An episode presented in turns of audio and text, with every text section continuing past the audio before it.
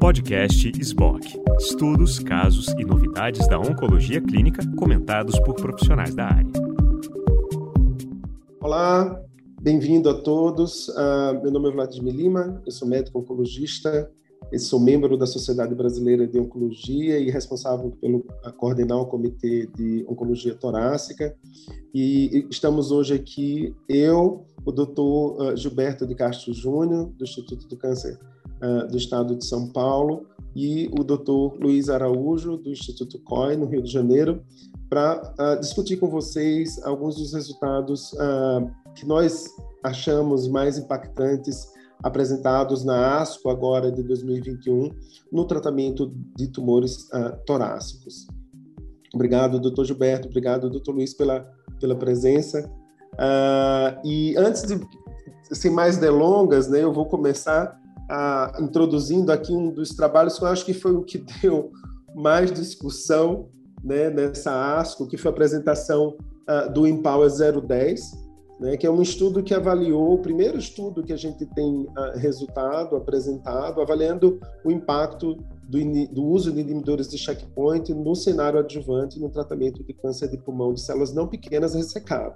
Né? Esse é um estudo que incluiu pacientes uh, com câncer de pulmão de células não pequenas, estádio 1B a 3A, os tumores tinham que ter mais do que 4 centímetros, em pacientes com boa performance. Né? Uh, esses pacientes eram operados, recebiam a quimioterapia adjuvante, e aí era a escolha de quem estivesse uh, tratando. Uh, foram 1.280 pacientes nessa primeira fase. Desses, uh, 1.005 foram de fato randomizados ou para receber a tesolizumab, que a gente conhece bem, é uma, uma anti-PDL1, ou receber apenas acompanhamento uh, clínico. Né? Esse atezolizumab era dado uh, num total de 16 ciclos a cada 21 dias uh, e era feito, então, monitorização desses pacientes ao longo do tempo. O estudo ele teve como desfecho primário a avaliação de sobrevida uh, livre de doença uh, na população inicialmente com PDL1 acima de 1%, só estádio 2 e 3, posteriormente estádio 2 e 3 independente do PDL1, a, a população intention to treat e a análise de sobrevida ela viria ao final de tudo isso. Né? E o que a gente tem nesse momento é uma análise interina, né? uma das análises interinas.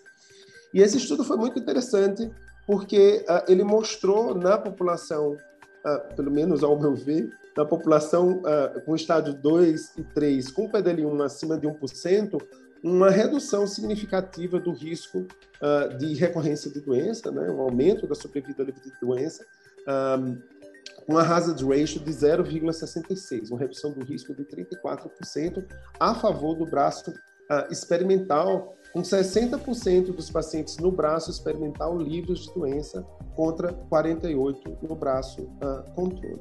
Né? Uma coisa interessante, né, tem uma análise de subgrupo nessa, nessa para esse uh, ponto especificamente, eles não viram uh, benefício para os pacientes que tinham rearranjo de álcool, que é meio esperado, mas eles não viram entre fumantes também, que é uma coisa meio contrassensual que talvez a gente possa discutir. Uh, posteriormente foi feita a análise de sobrevida livre de doença para estádio 2 e 3, independente da expressão PDL1. Novamente, houve uma redução do risco de recorrência agora de uma monta menor, né, uma, uma hazard ratio de 0,79, mas ainda estatisticamente significativa. E foram apresentados também a, a, análise de sobrevida livre de doença na população intention to treat, uh, e a sobrevida global. Uh, teve uma redução do risco na população intention to treat, mas ainda uh, não estatisticamente significativo, embora ainda seja imaturo, né? não, não existe maturidade para essa análise. E a sobrevida global também, apesar de ter sido apresentada, a, a, o estudo ainda não tem maturidade suficiente para fazer a avaliação desses dois desfechos. Então, a gente tem um estudo positivo né, para uma subpopulação, que é a, a subpopulação talvez de maior risco, uh, e eu queria ouvir, então, a opinião do, do, do Dr. Luiz e do Dr. Gilberto, como é que eles encaram os resultados desse estudo no, no cenário atual. Bom, Vladimir, se vocês me permitem começar, é, eu acho que esse é uma, um estudo practice changing. Tá? É, o, o, pulmão, é, diferentemente da mama, foi uma das grandes discussões desse congresso, foi o, quando o DFS sobrevida livre de doença é suficiente para uma agência regulatória é, incorporar num tratamento, né? Em mama isso acontece muito mais facilmente. Eu acho que é porque mama a, a, as pacientes têm uma sobrevida de fato bem mais longa e uma curabilidade maior. Então atingir um ganho de sobrevida global é muito mais difícil, né? É, então eles são mais aceitáveis com a sobrevida livre de doença. Aqui em pulmão é mais difícil mas o, o Adaura abriu uma brecha para isso e, e, foi um exemplo de incorporação precoce. É, e eu acho, e eu, eu sou muito mais é, é, é, é, crente no resultado de curabilidade ou de benefício a longo prazo da imunoterapia do que da terapia-alvo, como no caso do Adaura. Então, na minha opinião, essa sobrevida livre de doença é suficiente.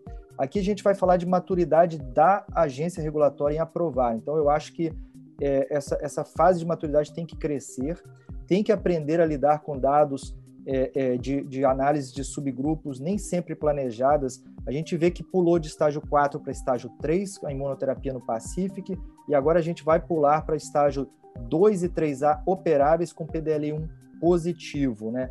É, lembrando que o PDL1 negativo no próprio Pacific, uma análise exploratória, não teve benefício, mas como era exploratória, acabou não sendo incorporada é, acho que isso é muito sério, acho que isso merece discussões prolongadas. Essa é a minha, minha opinião atual. Gilberto, você tem algum contraponto a fazer? É, eu tenho algumas, algumas, algumas, alguns senões aí, né? Uh, eu tenho que concordar que esse sinal é muito forte de uh, que a gente precisa prestar atenção e que uh, se a gente considerar que é uma população que vamos pensar que ela seria uh, idealmente selecionada, e acho que vocês vão concordar comigo, não era para ter colocado ALK positivo e nem EGFR positivo aí nesse estudo, né? E me causou estranheza que para ALK realmente o hazard, a bolinha ficou exatamente lá no, no, no 1 de hazard ratio lá, e para o EGFR deu uma tendencinha para benefício de atezolizumab, mas enfim, eu acho que idealmente não deveria ter sido colocado esse paciente, porque a gente sabe que a carcinogênese e a biologia da doença é diferente, tá? Esse é um ponto. O segundo ponto é o que significa um PDL1 acima de 1% no uh, em Power 010, né? Significa que eles fizeram, não é? O, o SP263, né? Que a gente sabe que pelo menos aqui no Brasil a gente, uh, provavelmente vocês também tiveram essa experiência participando nos estudos, uh, é um anticorpo que tem menos sensibilidade, né, menos sensibilidade do que outros clones para detectar a presença dessa proteína. Tá? Mas, de qualquer forma, é, eu acredito que isso é um sinal muito forte tá? de que a gente precisa ter alguma discussão de começar a olhar essa como alguma coisa para mudar a nossa atitude. Principalmente porque, eu gostei do Luiz falou, uma recidiva de câncer de mama, a gente tem uma série não é, de alternativas de tratamento. Uma recidiva de câncer de pulmão PDL1 positivo, tá?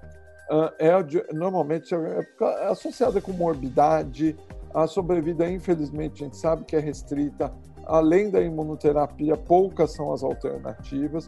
E a gente tem aí um hazard ratio que girou em torno de 0,6, 0,7, a depender aí da, da população que foi analisada, o que foi uma diminuição de risco de recidiva bastante considerável. Tá? Não há, por hora, nenhuma diferença em termos de sobrevida global. Tá? Então, uh, Agora, uma coisa que realmente incomodou todo mundo foi a questão de que nos não tabagistas isso deu benefício também, o que vai contra outros estudos que mostram que talvez não seja essa. Esse dado não está encaixando, né? Não está encaixando. A última coisa que eu queria comentar é o cenário que ele foi utilizado, que é o mesmo cenário do Keynote 091, né? Que é o adjuvante puro. E certamente aí acho que a gente vai entrar num acordo total de que a gente está muito mais apostando em quimio-imuno neoadjuvante com imunoadjuvante depois. Né? É, eu acho que a, estratégia neoadjuvante ela tem um apelo muito grande por vários motivos que eu acho que foge um pouco do momento para discutir, mas me chama a atenção o fato das curvas terem permanecido todas as curvas, independente do subgrupo, manterem bem separadas, apesar da magnitude ser diferente ao longo do tempo. Né? A gente não vê nenhuma tendência de ter um segmento razoavelmente longo, né? 32,8 meses. Um, então, isso acho que é interessante. Talvez a questão de selecionar quem precise de fato, né, de usar ctDNA, tem uma, teve uma discussão muito grande né, de selecionar. Mas outro dado que eu acho que dá muito suporte é o dado do Pacific, como o Luiz uh, colocou para a gente. Né? A gente teve uma população de risco ainda mais alta de recorrência, a gente teve a atualização agora de cinco anos do Pacífico, mostrando o benefício, a manutenção do benefício em termos de sobrevida global, sobrevida livre de progressão. Então, isso para mim também me dá um alento de que, pelo menos nessa população selecionada de, de para estadiamento mais avançado e com PDL1 uh, ah, sendo expresso, uh, de que de fato exista um benefício para essa população. Eu gostaria muito de ver o ganho de sobrevida global também, isso a gente já discutiu com o Adaura, mas eu acho que uh, o racional biológico para essa estratégia é até mais forte. Né? Uh, mudando um pouco de assunto, acho que o Luiz tem um pouco também de, de uma novidade para falar para a gente aí sobre terapia-alvo, não é, Luiz? É, então assim, é, eu acho que o outro trabalho de relevância que vale a pena a gente botar no destaque aqui é o Codebreak 100, é o estudo de fase 2 com a nova terapia, o sotorazib, é, que é o AMG 510, a nova terapia anti-Carras G12C. Você sabe muito bem que o Carras é o primeiro oncogene descrito é, na espécie humana, eu diria, em, desde 1982, e a gente não tinha um bom, é, é, é, uma boa terapia até hoje. E aí essa descoberta de um sítio de ligação na né, mutação específica Carras G12C, que é a mais comum de câncer de pulmão, abre uma nova linha de terapias que vai ser usada, inclusive, para outras do neoplasias também.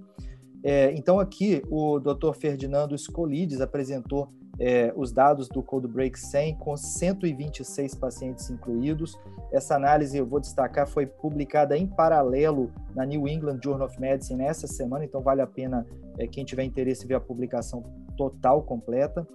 Essa terapia teve uma taxa de resposta de 37%, é, com sobrevida livre de progressão de 6,8 meses e uma sobrevida global numa coorte politratada de 12,5 meses. É a primeira vez que uma coorte politratada consegue levar uma sobrevida global maior do que um ano, tá? Esse é um marco aí na oncologia torácica. É, foi bem tolerado, a, maior parte dos eventos foram grau 1 e grau 2 e manejáveis. A gente teve uma taxa é, de diarreia, transaminites, mas a grande maioria grau 1 e grau 2. É, alterações de dose em 22% e, e, e interrupções em 7%, que é dentro do que a gente costuma ver. Né? É, um dado interessante na análise de subgrupos, vocês sabem que o Carras geralmente vem junto com outras mutações, e aqui é uma coorte diferente das terapias-alvo tradicionais, é uma coorte de fumantes. É, e a comutação com STK11 é um marcador de prognóstico ruim e respostas piores com a imunoterapia. E curiosamente, o STK11 comutado levou uma sobrevida livre de progressão de 11 meses, que é quase o dobro da atingida na população total do estudo. Então, é um dado super interessante de ser mais explorado. Né? É, não tem dados de metástases em sistema nervoso central, que é um ponto interessante, e existe uma dose alternativa sendo estudada num novo estudo solicitado pelo FDA de 240 miligramas. Baseado no fase 1 e fase 2, parece que a coorte que usou doses mais baixas tiveram resultados de eficácia bastante semelhantes com a dose aprovada é, pelo FDA de 960 miligramas. Então, essa droga está aprovada é, no cenário americano e deve ser aprovada ainda esse ano no Brasil. Então, é uma terapia também que nós consideramos practice changing no futuro bem próximo. Né? Eu vou abrir aí para é, Vladimir e Gilberto opinarem também, que eu acho que esse é um estudo importante, né, Vladimir? Gilberto? O, sim, o, o G12C, né, o Carras G12C, ele é, dentro do, do, das mutações de Carras, a mais frequente, né? Acaba aí resultando em 13% dos pacientes aí, então é uma não é infrequente, tá? Não é infrequente. é, chama atenção, e aqui eu acho que é um ponto bem bacana, Luiz, que 57% dos pacientes tinham recebido mais que duas linhas de tratamento e 81% já tinha tratado com quimioterapia à base de platina mais um inibidor de checkpoint. Então, todos tinham falhado os tratamentos, digamos, padrão de primeira linha. Né? Uh, a duração da resposta, isso para mim foi uma coisa bacana, tá? chegou a 11 meses no estudo. Então, a gente tem, além de uma taxa de resposta que é interessante, que foi 37% nessa população politratada, não é? Uh, essa duração alcançou quase um ano. Se a gente lembrar que docetaxel, né, que seria um tratamento de segunda linha, dá uma taxa de resposta aí de uns 10% nessa população, quando muito, né, a gente está em algo que, pelo menos em taxa de resposta, comparando com estudos antigos, a gente tem uma taxa de resposta maior, né?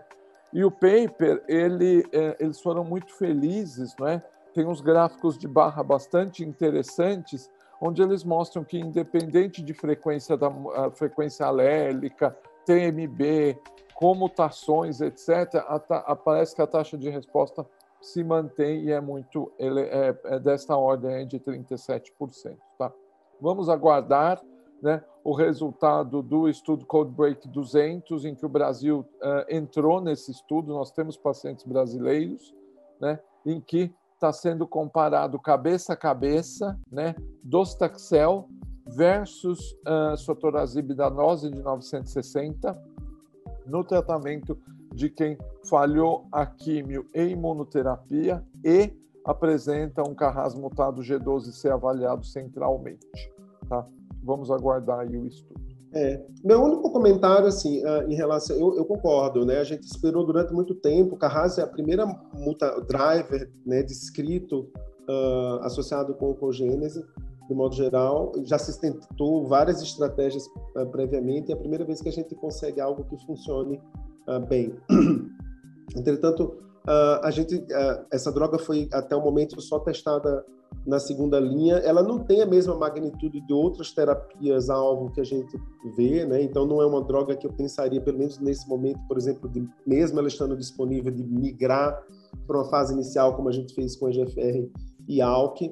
Um, e eu tenho um, um, certo receio em relação a esse dado de sobrevida, né? Porque essa população se ela é politratada e já conseguiu chegar a esse tratamento, ela tem uma biologia eh, diferente, então acho que a gente tem que olhar esse dado sobre vida global com muito cuidado, mas sem dúvida, o dado de taxa de resposta, duração de resposta para aqueles que respondem e a sobrevida livre de progressão chamam bastante atenção. E o perfil de toxicidade, né? é uma droga que é muito bem tolerada. Um, eu gostaria muito de ver uh, se houve alguma interação entre exposição prévia à imunoterapia e um melhor desfecho. A gente sabe que o sotorazib ele modula microambiente, inclusive tem estudos correndo usando o sotorazib em combinação com quimio-imunoterapia na primeira linha, exatamente por conta dessa modulação que ele faz do microambiente tumoral, com influxo de células inflamatórias. Então, eu queria ver se isso teve alguma influência nesses pacientes que tiveram duração de resposta mais prolongada, se ter feito ou não imunoterapia teve uma associação uh, ou não. E a despeito, de, apesar de ter né, um efeito cross uh, em, em, torno dos subgrupos, a gente vê que quem tem KIP1, na verdade, esse efeito é um pouquinho inferior, né? É, e aí eu queria, só que são populações muito pequenas. Eu acho que mais para frente a gente precisa ver como é que isso se comporta em termos também de duração de resposta. Essa duração de resposta para determinados subgrupos vai ser menor, mas com certeza eu concordo, é, é, é muito bom a gente ter uma estratégia para um subgrupo de doença que é muito prevalente, né, e que até então a gente não tinha nada para oferecer, mesmo que seja como um tratamento de segunda linha. Gilberto, você tem alguma uh, uh, coisa... Acho que sou eu, Vladimir. Ah, é você ainda, Luiz, desculpa. É, é. então vamos lá, eu vou faz, falar agora do, do CalGB e do RTOG. A gente agora faz um pupurri de outras novidades. Esses dois estudos realmente mereciam um, um, um bate-bola aqui, como a gente fez, né? É, eu vou falar do estudo CalGB com RTOG de uma pergunta antiga, que é, é radioterapia para doença limitada de câncer de pulmão de pequenas células é, a gente sabe que os dados da literatura sempre mostraram que o tratamento duas vezes ao dia, o BID, é, mostravam resultados superiores historicamente. Então, 45 grays, é, dose total duas vezes por semana, isso dava três semanas de tratamento, que é, é, é, é, é hiperfracionada e acelerada né, a radioterapia. Mas tinha uma suspeita de que se a gente aumentasse a dose de uma vez por dia, é, você conseguiria ter uma superioridade. Então, um estudo de superioridade, como eu falei, um estudo desde 2008 em andamento para colocar 638 pacientes, comparando 70 grays com aplicações diárias versus 45 grays total duas vezes ao dia. O estudo é negativo é, com esse tempo longo de recrutamento, né? Não houve um ganho de sobrevida global. As curvas eu te conto que são é, bem parecidas, bem coladas uma com a outra, tanto de sobrevida global quanto para sobrevida livre de progressão. Então, é, uma das questões é a aplicabilidade. Não adianta a gente fazer um estudo que é duas vezes, sendo que ninguém consegue é, colocar. Né? Parece uma pergunta esdrúxula, anacrônica e improdutiva. Tá? Mas esse é o resultado do estudo e, eu não sei se vai mudar muito o que a gente faz, porque a gente realmente não consegue é, alterar a forma que é aplicada. Então, vou voltar para você, Vlad. Obrigado, Luiz. Gilberto, uh, eu acho que a gente pode comentar uh, um ponto, mas eu acho que você tem alguma coisa para também interessante para comentar né, das apresentações aí do ASCO, por favor. Sim, é, é, eu queria comentar, Luiz, uh, o que, que se falou de EGFR, né? Então, existiram, acho que do, vamos colocar aí, separar em dois focos. O primeiro foco que eu queria mostrar são para aqueles pacientes que uh, apresentam tá? Uh, tratamentos pós-osimertinib, tá? Então a gente eu, nesse cenário eu queria que é um cenário que a gente vai enfrentar, né? Hoje em dia, uh, quando você usa flaura de eh, estratégia na primeira linha uh, de EGFR mutado com as mutações comuns, né? Quando progride, o que que eu faço? Hoje em dia na prática é quimioterapia baseada em platina, né?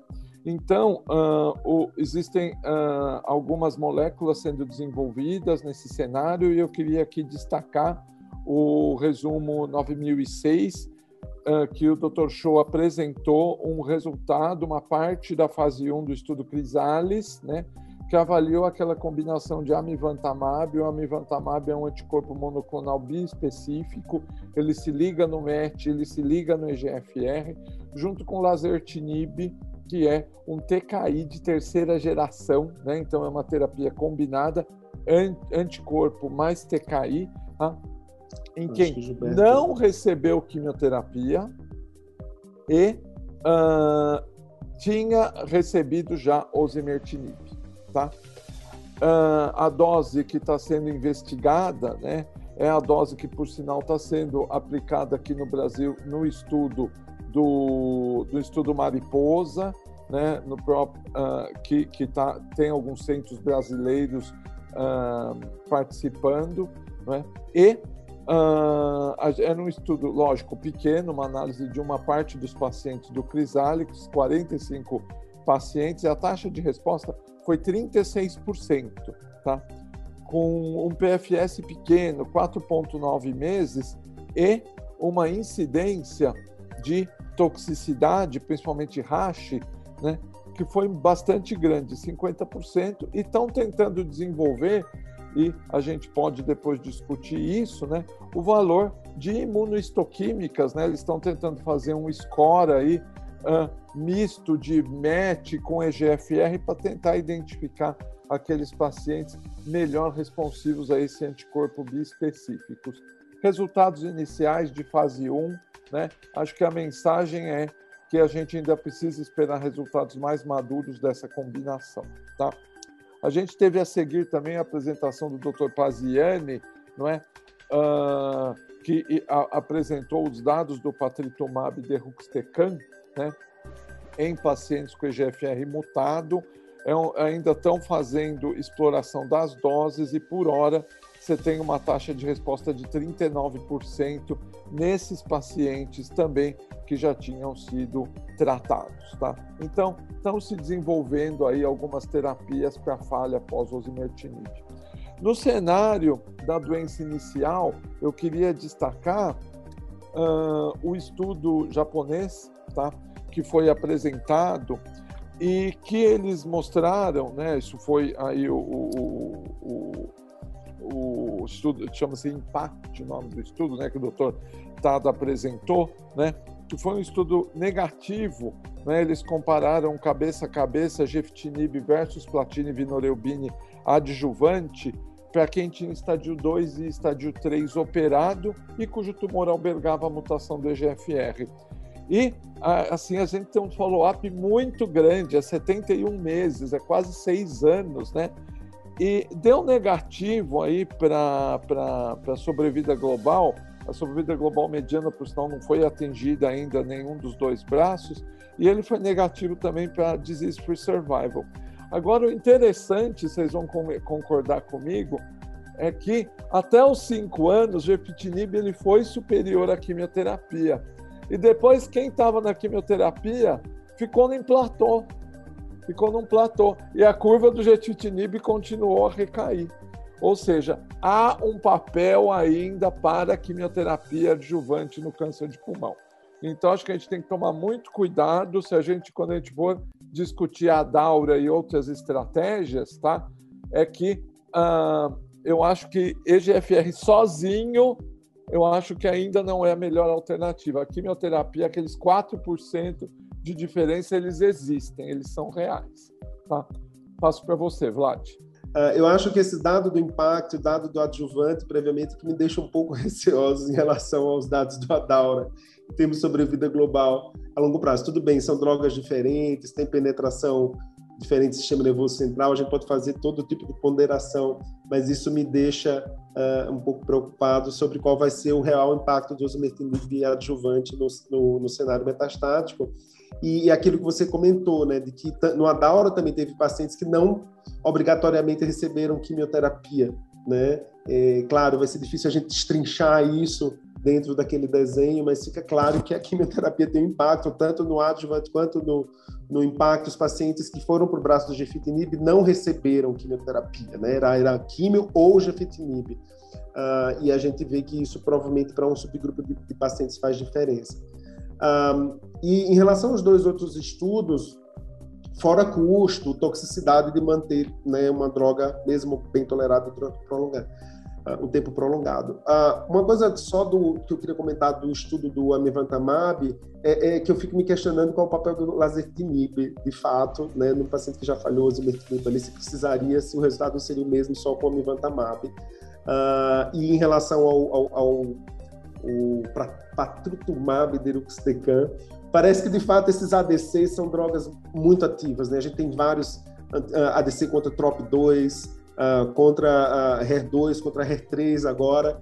E, e, realmente, eu acho que você conseguir entregar um payload de uma droga que é uh, citotóxica né, e ativa, uh, especificamente para uma subpopulação de células, tem se mostrado como uma estratégia uh, muito interessante, que talvez tenha um efeito também imunomodulatório, né, que a gente não sabe muito bem, mas eu acho que são resultados uh, animadores, pelo menos, né, acho que consistentes, como um grupo de drogas. Luiz, eu não sei se você quer complementar alguma coisa. É, o que eu ia falar, assim, é, é, eu acho super interessante, porque eles são receptores, né? o EGFR o ER2 também, então você consegue fazer terapias. Ele está usando, inclusive, o ER3, né? Que é no Patri... Patri é, Tuma. Pat... Patritumab. Exatamente, a gente ainda vai treinar o patritumumab, mas é, o ALK, por exemplo, quando ele se funde, ele, ele é uma terapia intra, é um alvo intracelular, né? O ROS1, essas fusões não tem esse benefício de poder desenvolver esse tipo de droga. Então, é, eu acho que é uma, é uma área super quente de tratamento. Eu espero que dê resultados cada vez mais positivos também.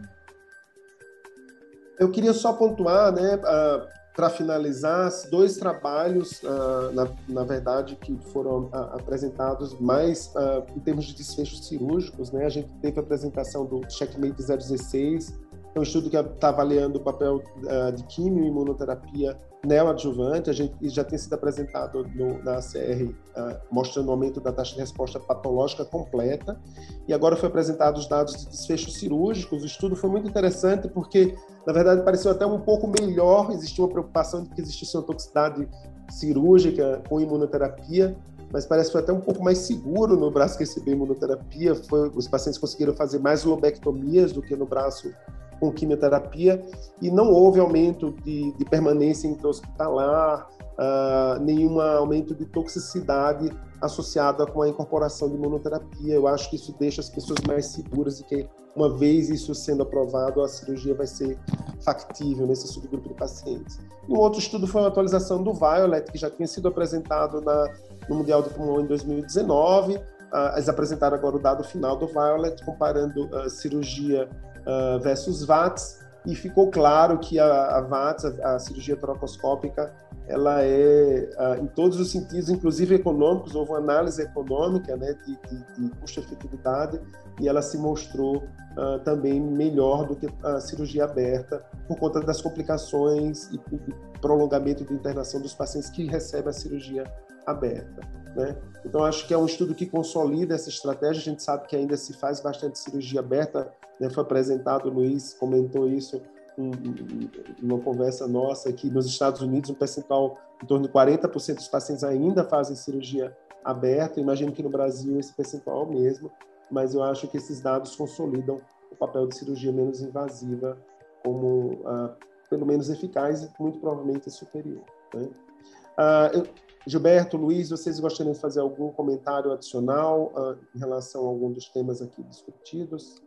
Não, acho que a gente comentou tudo. Só quero agradecer a SBOC pelo convite.